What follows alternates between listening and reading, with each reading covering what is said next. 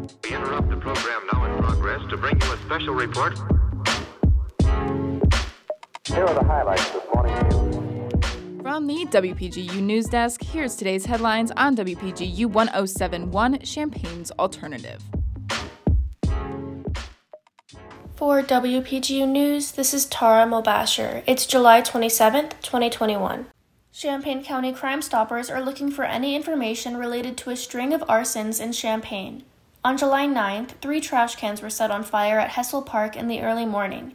Then again on July 23rd, a sign was set on fire, and the suspect attempted to light a table on fire at Robeson Meadows West Park around 6 a.m. Any information can be reported to Champaign County Crime Stoppers at 217 373 8477. The University of Illinois is creating two offices in India to recruit students and to maintain and develop academic and corporate partnerships. The liaison office will open in New Delhi with a branch located in Bangalore. Following China, India is the second top foreign nation of origin for University of Illinois students. Across all three campuses, nearly 3,000 students are from India. Vivek Damale, a University of Illinois Urbana-Champaign graduate, has been appointed to serve as the representative of the university's Board of Trustees for the country. The city of Champaign will be unveiling the honorary Christopher Oberheim Avenue street sign this evening at 5:30 p.m.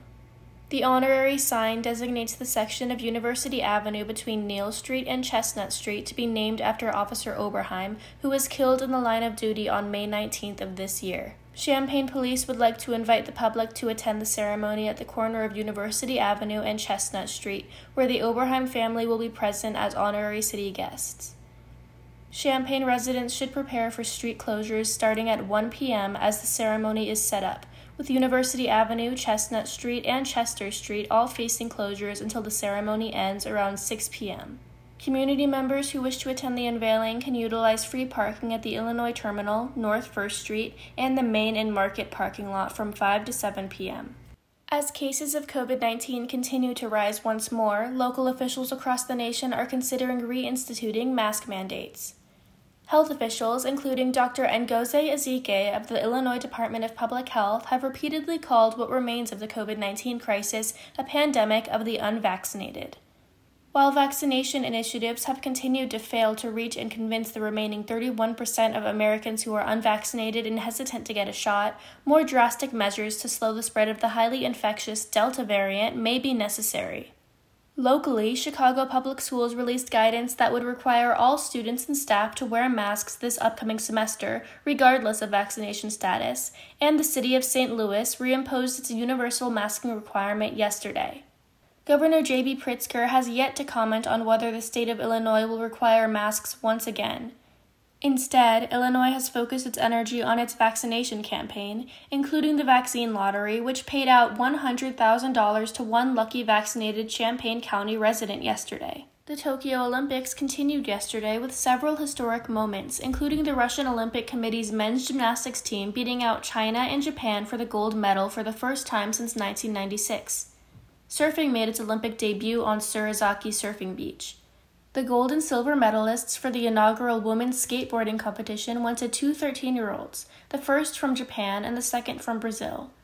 The USA's five time Olympic gold medalist Katie Ledecky won the silver in the 400 meter freestyle, edged out of place by her biggest competitor, Ariarne Titmus of Australia.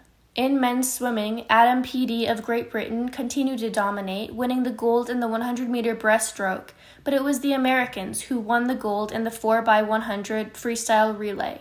The United States won gold in both women's and men's skeet shooting thanks to the athletic talents of Amber English and Vincent Hancock. Japan currently holds the most gold medals at eight, while the US follows with seven and China has six. That's it for today. Contributing reporting for this newscast was provided by Josie Alameda, Jane Knight, Mac Dudley, Justin Malone, and Tori Gelman. Our interim regional editor is Tori Gelman, and our sports editor is Jackson Janes. Our deputy news director is Emily Crawford, and our news director is Justin Malone. For WPGU News, I'm Tara Mobasher. This newscast was brought to you in part by the Illinois Rural Health Association. The Illinois Rural Health Association invites all rural healthcare administrators, clinicians, and grad students to the 32nd Annual Educational Conference. This in person event, featuring over 20 educational sessions geared toward rural practice, runs August 11th through 12th at the I Hotel in Champaign. Registration and a full conference brochure can be found at www.ilruralhealth.org.